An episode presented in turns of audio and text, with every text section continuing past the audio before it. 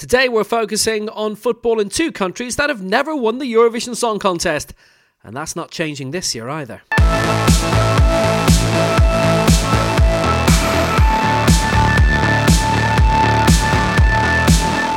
Football is no longer in lockdown. The Bundesliga returns next weekend, and we now have two leagues playing in Europe in the Faroe Islands as well as Belarus. And one of the most significant leagues in Asia has also returned this weekend past Korea's K League. We're hearing from players from both leagues today. Hello from Will Downing. Dimitri Zulais with me for a slightly different edition than usual. After finishing third last season and having their AFC Champions League campaign interrupted early on, FC Seoul have kicked off their campaign to claim a fourth Korean title in 11 seasons. Their Spanish midfielder Osmar is with us, involved in FC Seoul's opening game of the season on Sunday away to Gangwon. So, what was it like playing in an empty stadium then? Uh, well, it was a strange game to play. I don't know if it's correct to say in English, but uh, it was a little bit cold, cold, and uh, it's not like it's supposed to be. There was no fans, and even though well, this this team, this stadium is uh, open stadium with athletic track, yeah. So it made everything colder. Even since the morning, the the routine was different. Everything felt different. But this is not the new normal, the new football, at least for now. So we'll have to get used to that. And i think we will have to work more on our mental preparation for for this game to take it more seriously pro- next time. And physically did it feel like you know a full belt league game a league opener? Physically i felt good. My legs could run. I mean they follow my body. I didn't feel too tired but i think the problem was more here that you are not in the mood of uh, playing a big game or uh, league game. So you are a little bit slow down. It's, it's not you're not playing at the same pace and same tempo. So this is uh, again we have to work on that. Yeah, I watched the league opener on Friday, the Champions Jeonbuk against Suwon, and there were a lot of safety procedures that you could see in place and a few that were mentioned. As a player, what do you have to go through that's so different from normal now? Few things, but I have to say, uh, because the country is well controlled, not to extreme the measures. So in the morning in the hotel, the club, the doctor gave us masks for everybody. Uh, we put them on, on the when we were on the way to the stadium. Once we got there, well, there was no fans, of course. Everything start there when you see no fans waiting. and then we get down from the coach one by one and test the the temperature. They check everybody. Uh, we had uh, cleaning for cleaning hands cleaning before getting to the stadium, uh, and after that, the most important measures were the we were not shaking hands, and uh, we had our names or numbers in the bottles.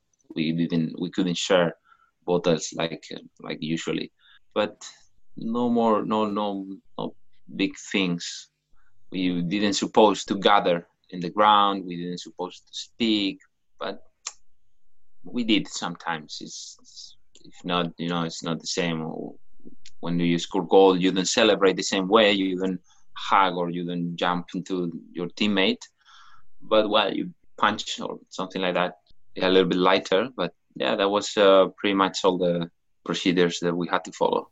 Mm. Because there's one instruction as well that you're being advised by the K League not to shout during the game in case you spray virus or whatever. We couldn't shout, we couldn't spit, spit, right? Couldn't uh, confront each other or face each other if someone tackles you or you tackle someone we cannot uh, confront the referee but at the end sometimes you come next to a player and say something but it was okay. Um, nothing to be nothing to be worried or nothing that you have to keep thinking all the time. So at this point now that you're playing in south korea i mean do you feel safe playing? Yeah sure 100% uh, now we have new cases from the last weekend but uh, anyway, I really trust on the on the government how they control everything. Uh, all the players were tested, all the coaching staff, all the club staff were tested. I really feel safe, honestly. Anyway, we, we didn't stop training, anyways, and nobody got the infected. So if it didn't happen before, it shouldn't happen now. If we are all cautious about going out or going some places that we shouldn't, if we are all on the same page, nothing should happen. Yeah, you were due to start playing the league at the end of February, the last day of February. It got bounced by about 10 weeks. What was the feeling during that time? I'm sure there was a lot more confidence that you would get the league played as opposed to what's happening in some countries in Europe where obviously it's a different calendar as well. Toughest moment was the first two weeks when the numbers of cases went really high and it seemed everything out of control. After two weeks, even though the numbers were still a little bit high, but they were under control. So everybody, we could relax a little bit. We kept being careful. We didn't go out much. Uh, schools were closed, and we just wait, wait, and wait, and we training because um, everybody want to start again play, playing football but we knew safety comes first. So we all uh, put our trust on the, on the government and the police and the doctors and nurses and everybody who made this possible. Now fc seoul finished third in the k-league last season so that meant a place in the afc champions league the asian champions league.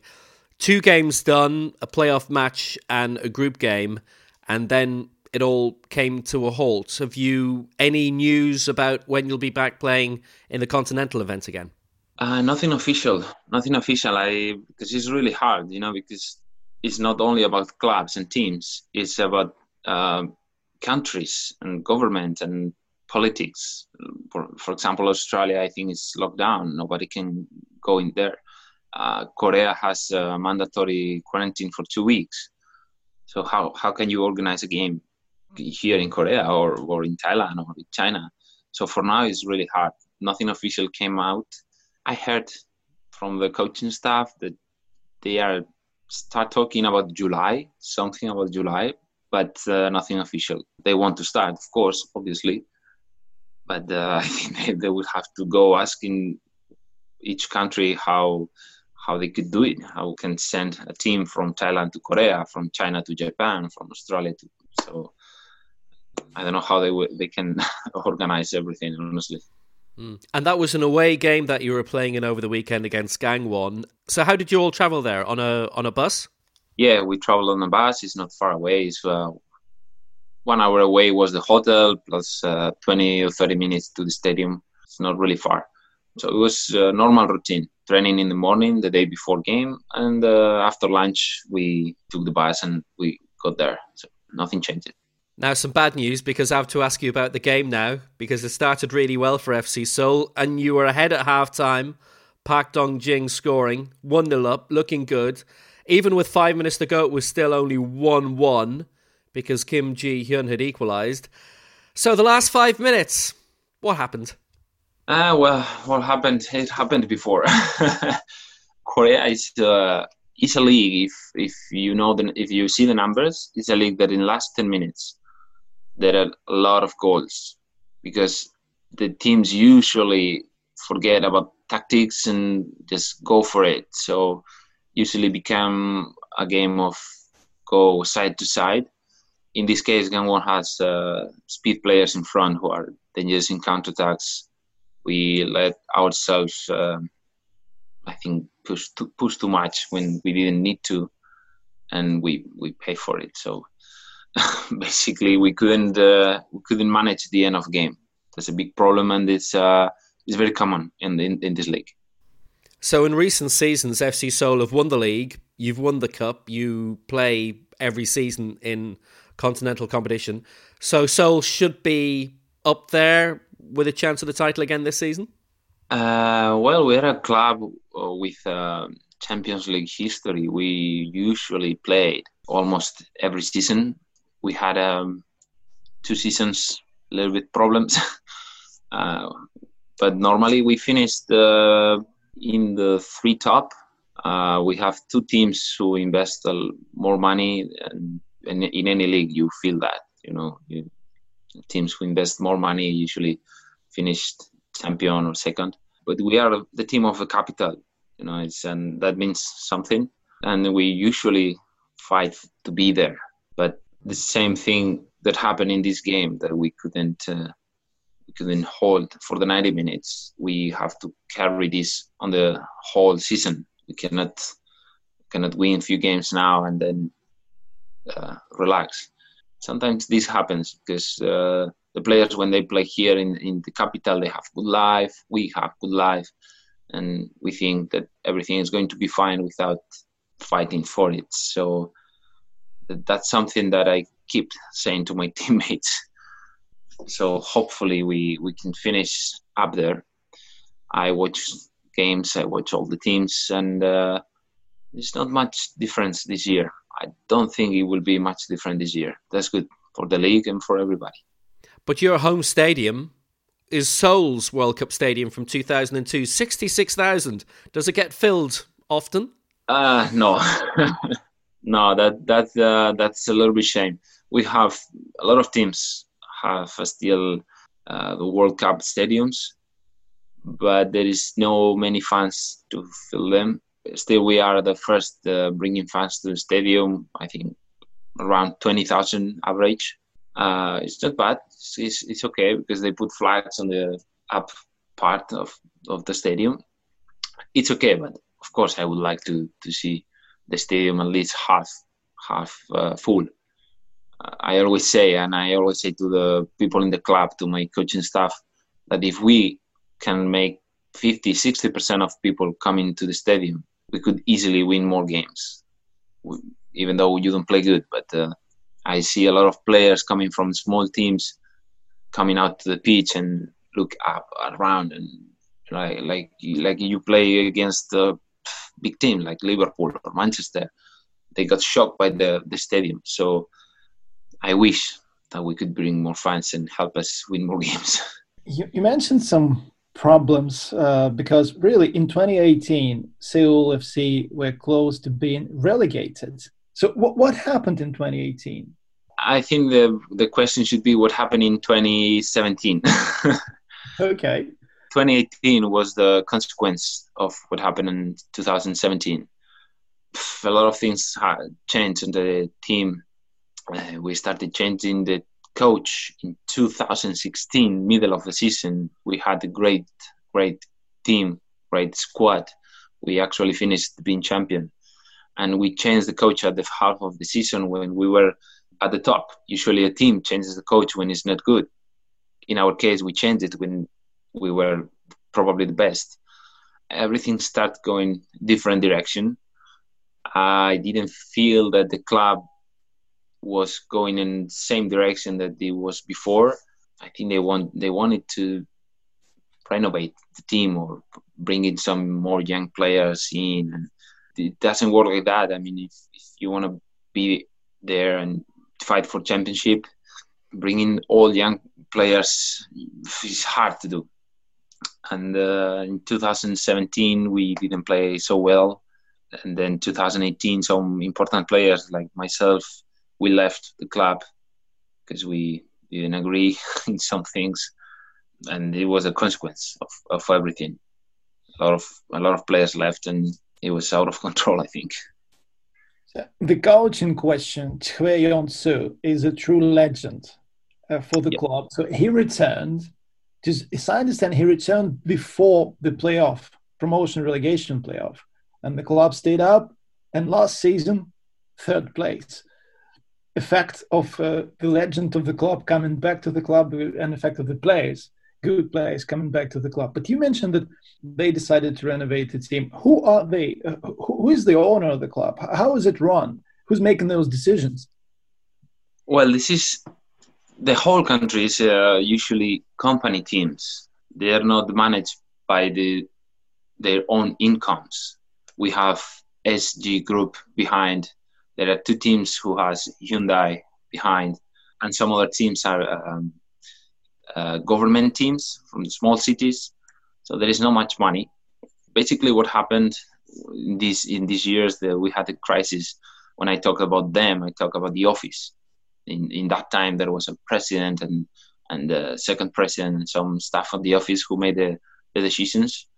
But as in any company, every few years they make rotations or they change the position, the jobs. So in this in 2018, the coach Cheon Su came back before the league finished, and uh, he could keep the team safe in, in K League. And then all the all the people at the office changed. The president, the second, the sport manager, everybody changed. Honestly, that was the main reason that I came back because of a coach. He signed me at first in 2014, and he called me back when when I was in Japan. He he called me again to come back, and uh, yeah, when with him back, he made a big impact the, on the team. He's really great leader, and uh, I've never seen a good connection a club and coach.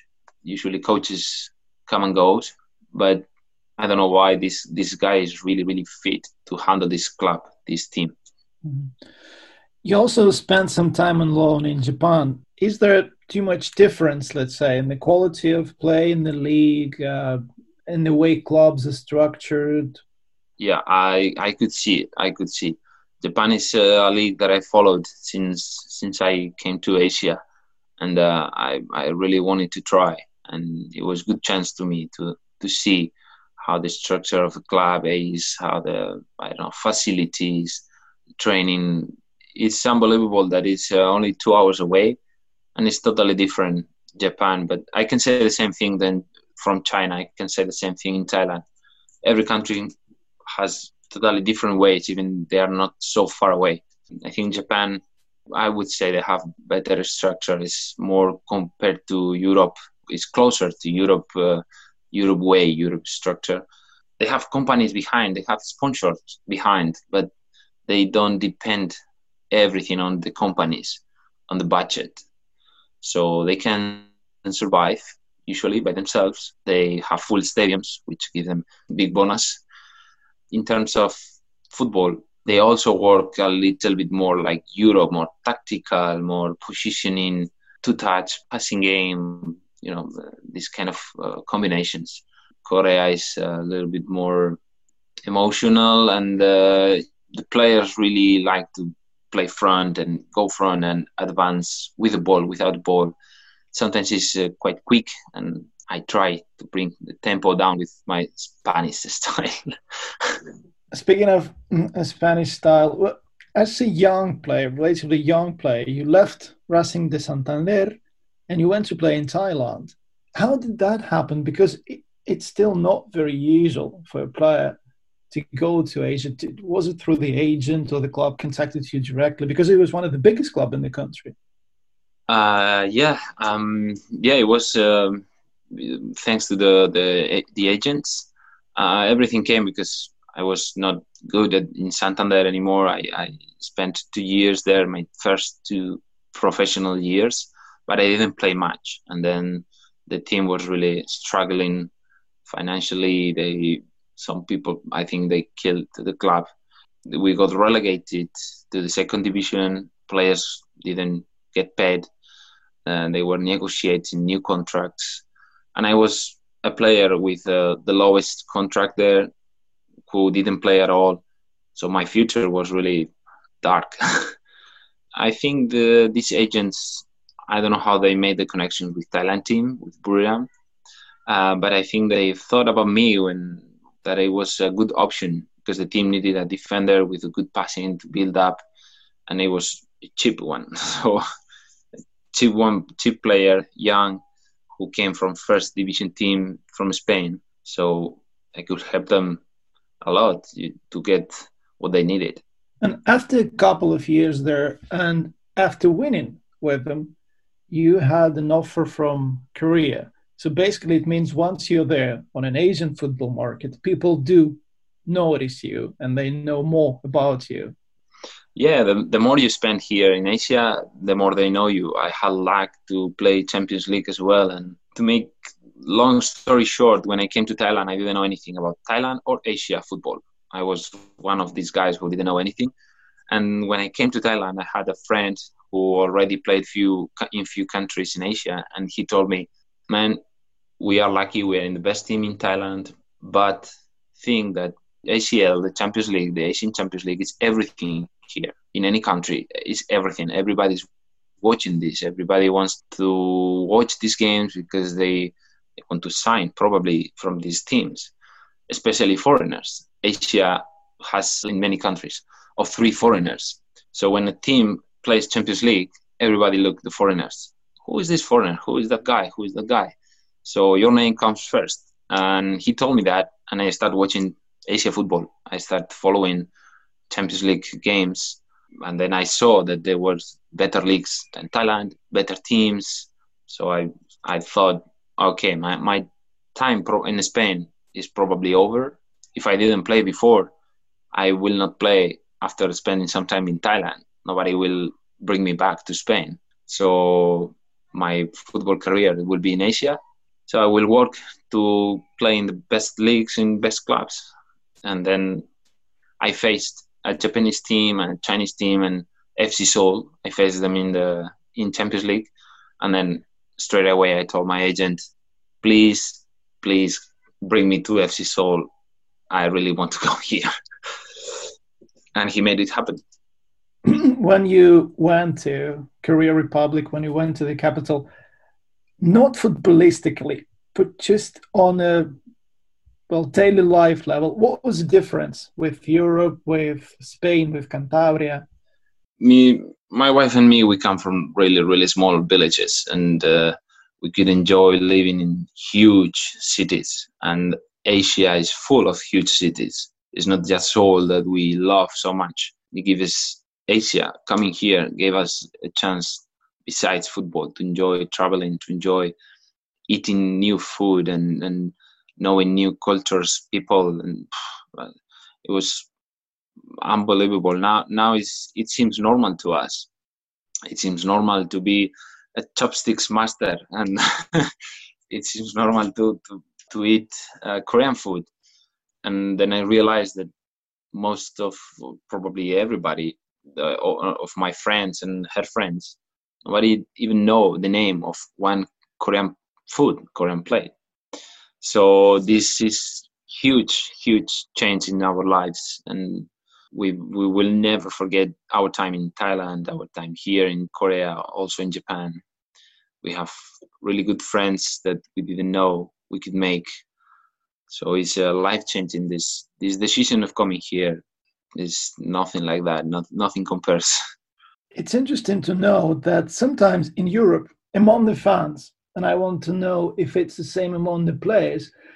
Most of the fans, you know, they're looking at Asian football, like condescending, and they say, ah, no, no, age is not good enough. You know, it's not as good as European football, so probably wouldn't bother. But what's the attitude among the other Spanish players who know you're there, or even maybe among Spanish journalists? Because uh, it's interesting to know how often they interviewed you before this particular crisis because I understand now they all try to contact you and, and do interviews with you. But during all those years, how was it for you? Well, I, I think we had to separate. Usually, the fans uh, they really see that way. Uh, a lot of people think that uh, the only football that exists is the, the football that plays in Camp Nou, Bernabeu, Real Madrid, and Manchester City, Liverpool. That's the only football that exists. But I like to think that that's of course that's football, but it's not the most real football. It's football all around the world, and it's more football in this level than in this one. In this one, there's only few players who can play there. You know, uh, PSG, Milan, Juventus. There is no many players in there compared to how many players play in the whole world when I moved to Thailand, now talking about players, uh, when I moved, it was a moment that Spain thinks that we were the best. We just won the World Cup, the Europe Cup.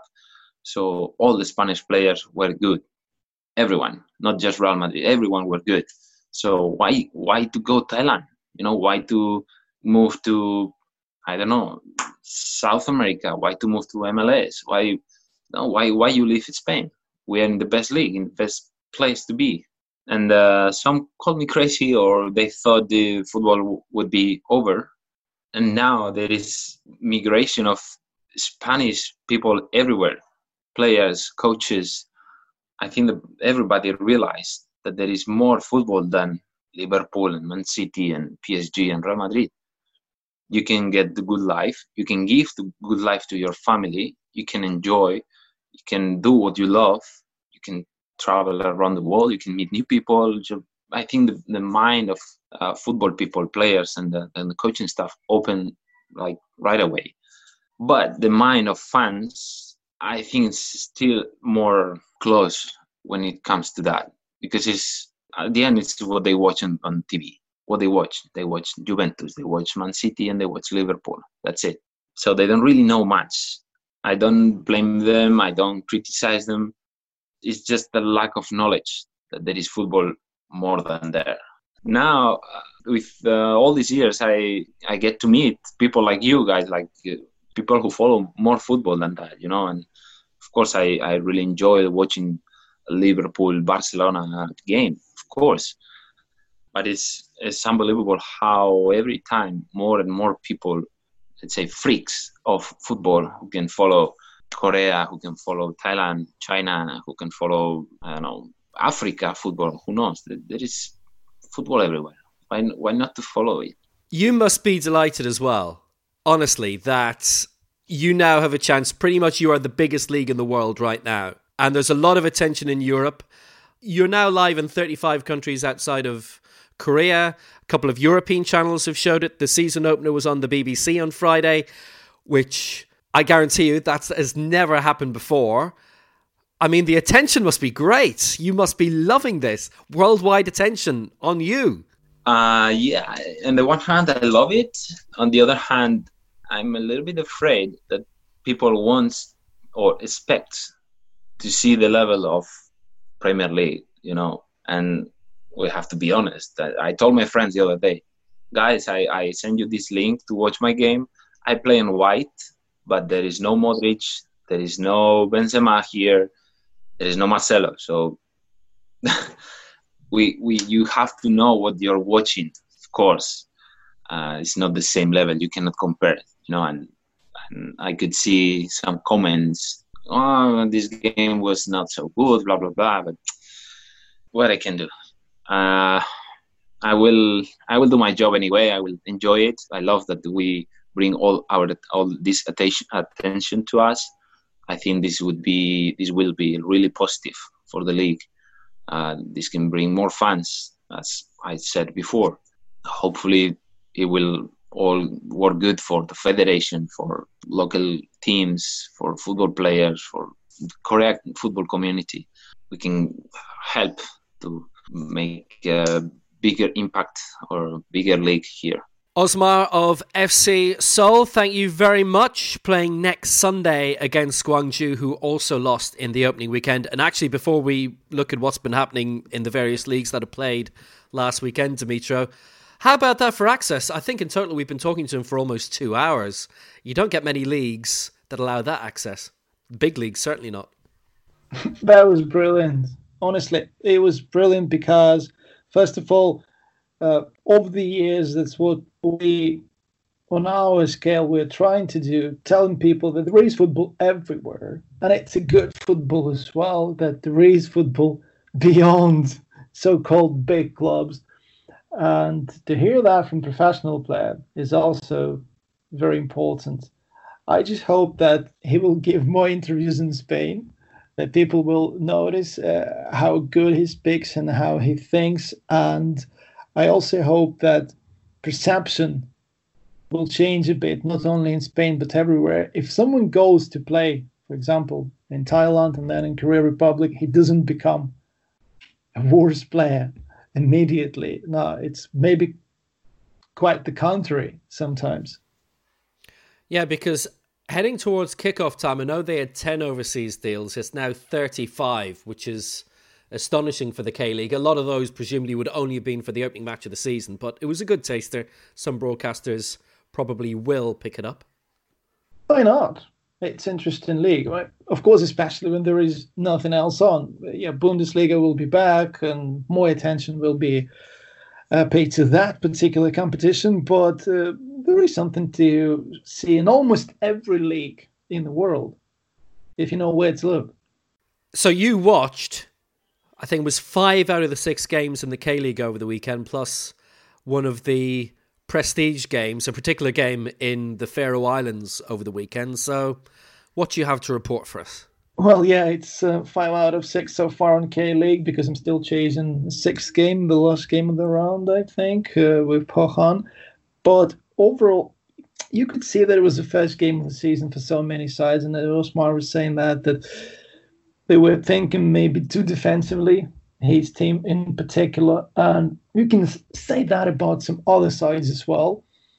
Like Incheon uh, played Daegu, and it was a nil-nil draw, and they went to many shots in the first half. They were trying to keep the ball, trying to move it around, but couldn't get into the box that much. I'd say that of all the teams that I've seen, of course, Ulsan, it's, it's, it's easy to say that because they won 4 0 and they're title favorites. They made an impression. But I would also uh, would like to say that their opponents, the army team, Sangju Sangmu, uh, played really well. Well, probably not the word for a team that lost 4 0. But again, considering that they were playing against the big side, one of the biggest on the continent, they were putting them under pressure from the first minute. They were trying to attack. Yes, they didn't get any goals, but it was still very interesting game and dynamic, probably the most dynamic game of the round, just like uh, the Gangwon Seoul that we already mentioned to talking to Osmar. So John Jeonbuk Motors, the champions, beat Suwon Blue Wings by a goal to nil on Friday, which we've already discussed in the previous program. Ulsan, last season's runners-up, beat Sangju Sangmu 4-0. Third places from last season, FC Seoul. We know about them. They lost 3 1 at Gangwon. And the fourth places from last season, Pohang Steelers beat Busan iPark by two goals to nil. Incheon United and Daegu, the only game we haven't touched on so far, that was nil nil. Here's a question that no one's been asked before. Could you compare the K League quality of football to the Faroe Islands League that you've also been watching this weekend? No, I don't think we have to compare because apparently we're talking about one of the best leagues in Asia and a very small league in Europe. But the game KI uh, B36 was also important because those two were fighting for the title until the end of the previous season. And they're playing each other in the very first game of the new season. And the title holders got beaten by 2 0 Geza's team, um, uh, KI lost to, to nil again in a very tight game with not too many openings in the first half. Both teams had their chances, but eventually, well, B36 uh, went in front, and in injury time in the second half, they were counter-attacking, and goalkeeper had to go out of his uh, box. He collided with his own defender, so it was an easy goal into empty net from 20 meters. Yeah, TV2 in Norway were showing the main three games live on Saturday because they've been starved of live football for so long. No idea about viewing figures, but I'm sure people are delighted A, to get football back, and B, if you're in the Faroe Islands, a little bit of added attention that you never get. No, that's true. And also, we, we mentioned it briefly when we uh, spoke together. It has become more professionalized over the years it's not just fishermen playing football. Of course, they can't have their jobs, but there are some younger players who are coming through in both sides, particularly. And you can keep an eye on them because, especially as a football journalist, a commentator, you never know what you made up uh, or commentating on. If you're doing the Faroe Islands and then uh, in the next year or two, you can say, oh, yeah, I remember this guy playing in this game because it happened to me when Aaron Mooy made his debut for Australia. I think it was against England at Wembley. And when he comes on, you know, I didn't need Wikipedia. I didn't need any other source of information because I had watched him in A League in Australia. So that's the kind of experience you need, and that's something that you get all the time. Uh, that's what you need for your work as well, not as a football fan only. Actually, I have a little bit of experience of Faroese football because myself and Michael Stewart were working on Hibernian's game away at NSI a couple of summers ago in the Europa League qualifiers, and NSI actually went 2 0 up inside five minutes. Hibs equalised to make it 2 2. It was 3 3 at half time. Hibs ended up winning 6 4, but early in the second half, the mist started rolling in gradually at first, up to a point where, you know, five, ten minutes into the second half, you've no idea where the ball is. You don't know who's on the ball. You can't see anything. You can't see the end of your nose. That was quite memorable, having to do about 10 minutes of football where well, there is football happening. We just can't tell you anything about it. I think there was a goal scored during that time as well, which was fantastic. Yeah, I had a similar experience when Ireland played Bosnia and Herzegovina in the European Championship qualifying playoffs. But I think it's a situation for a commentator when you are not actually in a worse position because no one else can see it. One man with perfect focus is Geza Turi.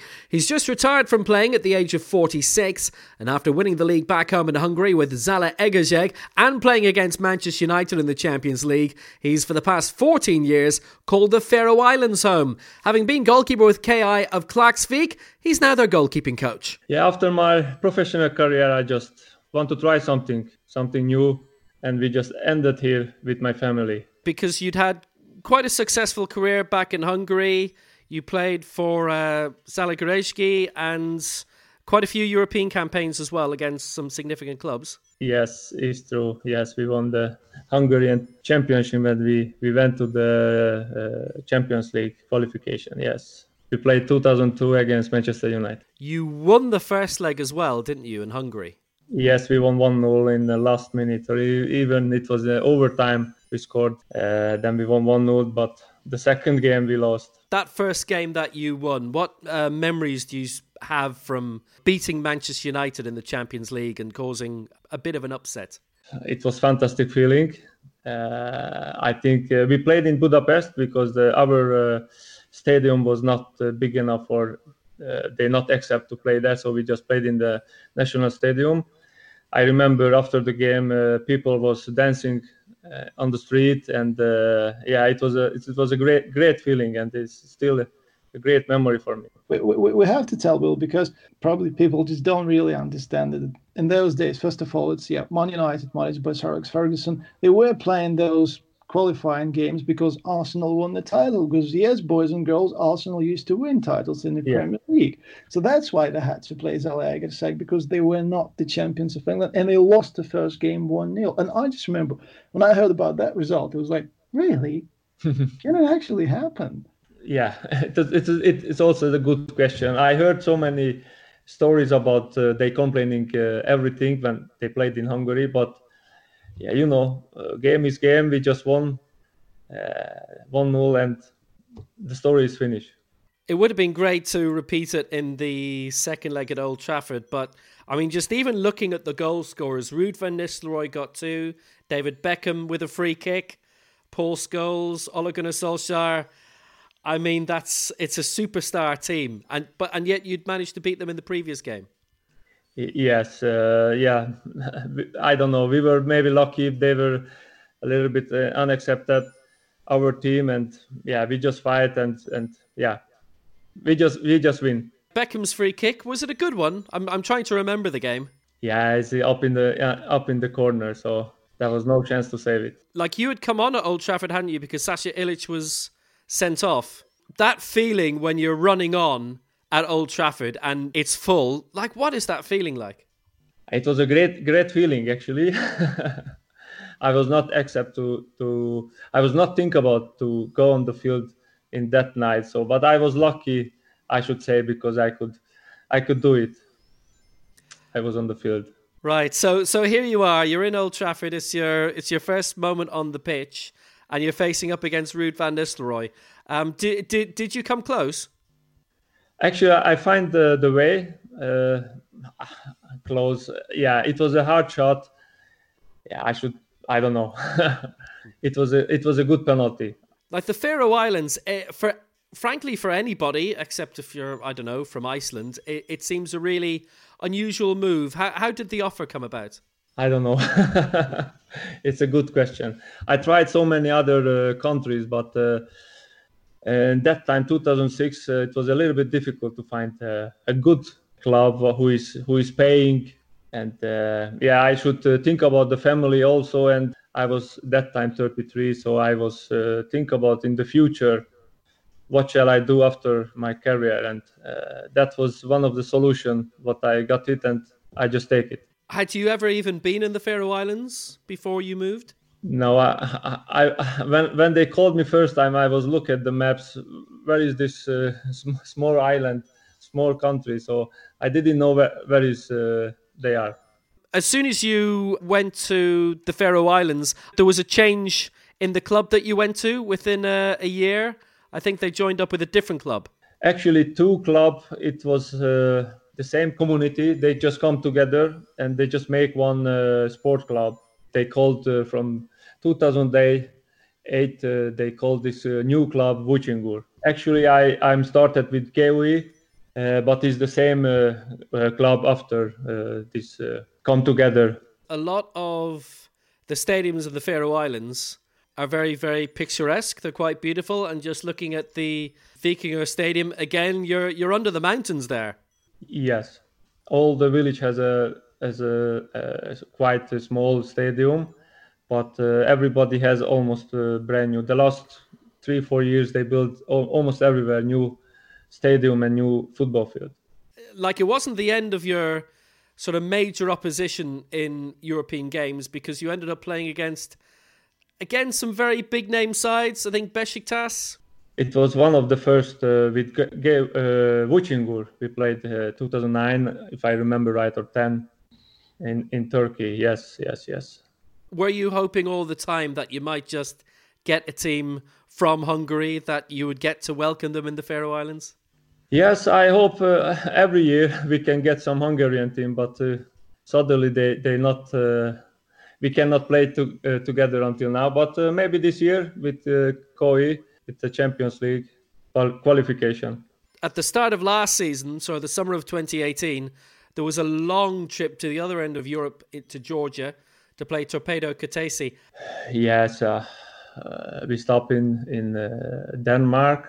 I don't remember now. We we had so many trips, but yeah, I'm I'm guess we, we should stop at least two or three times during the trip. So yeah, it was a long day. I remember it was almost a whole day to travel there. And you've ended up playing sort of well over 300 games in all competitions in the Faroe Islands. What was it that, that kept you going, that kept you playing? Win as, as much game as, we, as I can. Geza, when you joined uh, your club in 2006, and when you look at the level of football at Faroe Islands now, in those 14 years, what changes do you see? Because you know, in the past, people when they're talking about Faroe Islands national team, they were talking about fishermen, they were talking about electricians. But now there are a lot of good professional footballers who are playing in Denmark or even back in Faroe Islands, but they are much better as professionals. Yes, uh, I can see it, uh, it, It's a big difference now when I came and, and now. It's much much more uh, professional. Uh, all the clubs uh, around the clubs, the facility, and the management also. We are not uh, full professional, but we try to be as much as we can to be professional. Yeah, so as I understand that they're still part-time footballers, they still have some jobs. But if we move abroad, for example, it's just for football then. Uh, yes, uh, almost every everybody's uh, have a part-time job, but it's not uh, have to. You just if you want you can you can do it it's also because we have training session almost uh, just in in afternoon uh, for example my club where i am we have uh, in the morning session per day. And uh, those guys who are not working uh, who, or who has uh, time they can enjoy that training session. Yeah we, we try our best so. So it's daily training session regime. It's pretty good.